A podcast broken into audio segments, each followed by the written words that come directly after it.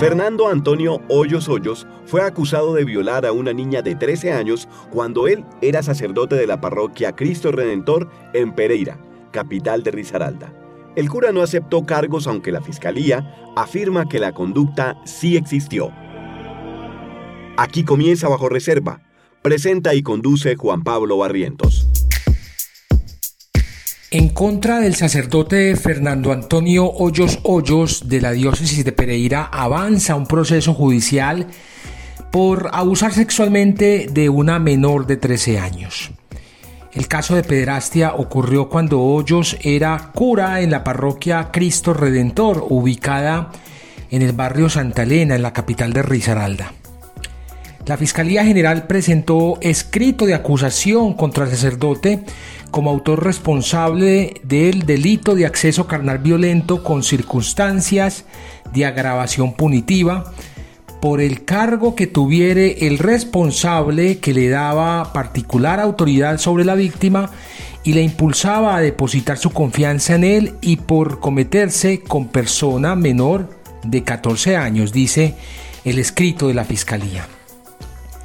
De acuerdo con el relato de la menor en diciembre de 2019, ella se encontraba con Fernando Antonio Hoyos en la parroquia Cristo Redentor cuando el sacerdote la abrazó y se aprovechó de ella para tocar sus senos y genitales. La víctima en ese momento tenía 13 años.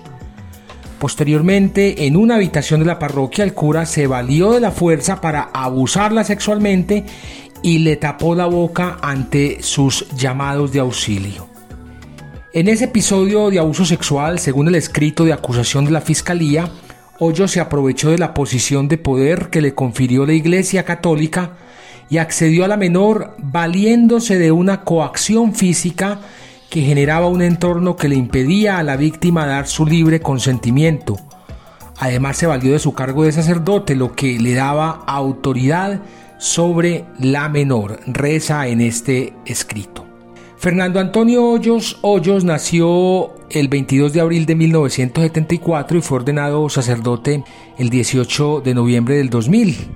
En la página web de la diócesis de Pereira aún aparece como sacerdote encargado de la parroquia Cristo Redentor, aunque según la página de procesos de la rama judicial, a este cura le fue impuesta una medida de aseguramiento en diciembre de 2021. La fiscalía concluyó el escrito de acusación afirmando que de acuerdo con los elementos materiales probatorios, evidencia física e información legalmente obtenida, se puede afirmar con probabilidad de verdad que la conducta delictiva investigada sí existió y que el imputado es el autor de la misma. El 23 de febrero de 2022 se llevó a cabo audiencia de formulación de imputación ante un juzgado con función de control de garantías. José Fernando Hoyos no aceptó los cargos que le imputaron, como todos los curas que son acusados de violencia sexual contra niños, niñas y adolescentes. Ninguno reconoce que ha cometido un delito. Pero lo que estamos escuchando con este cura es lo que debería ocurrir una denuncia por violencia sexual contra cualquier persona, pero especialmente si es contra un niño, una niña o un adolescente, la debe conocer un fiscal y es este fiscal el que debe llevar el caso ante un juez de la República. No en los archivos secretos de las diócesis, arquidiócesis y comunidades religiosas, que es como generalmente ocurre.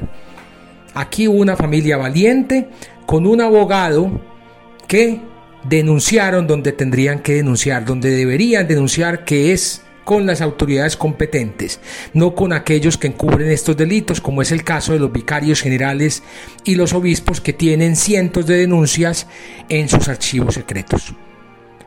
Pronto en Vorágine también estaremos investigando el archivo secreto de la diócesis de Pereira. Usted escuchó Bajo Reserva.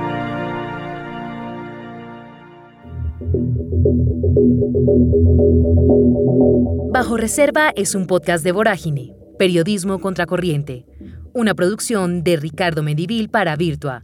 En la producción sonora, Carlos Sanabria. Locución, Camila Gómez. Más investigaciones e historias en www.voragine.co y en redes sociales, arroba voragineco. Gracias por escuchar.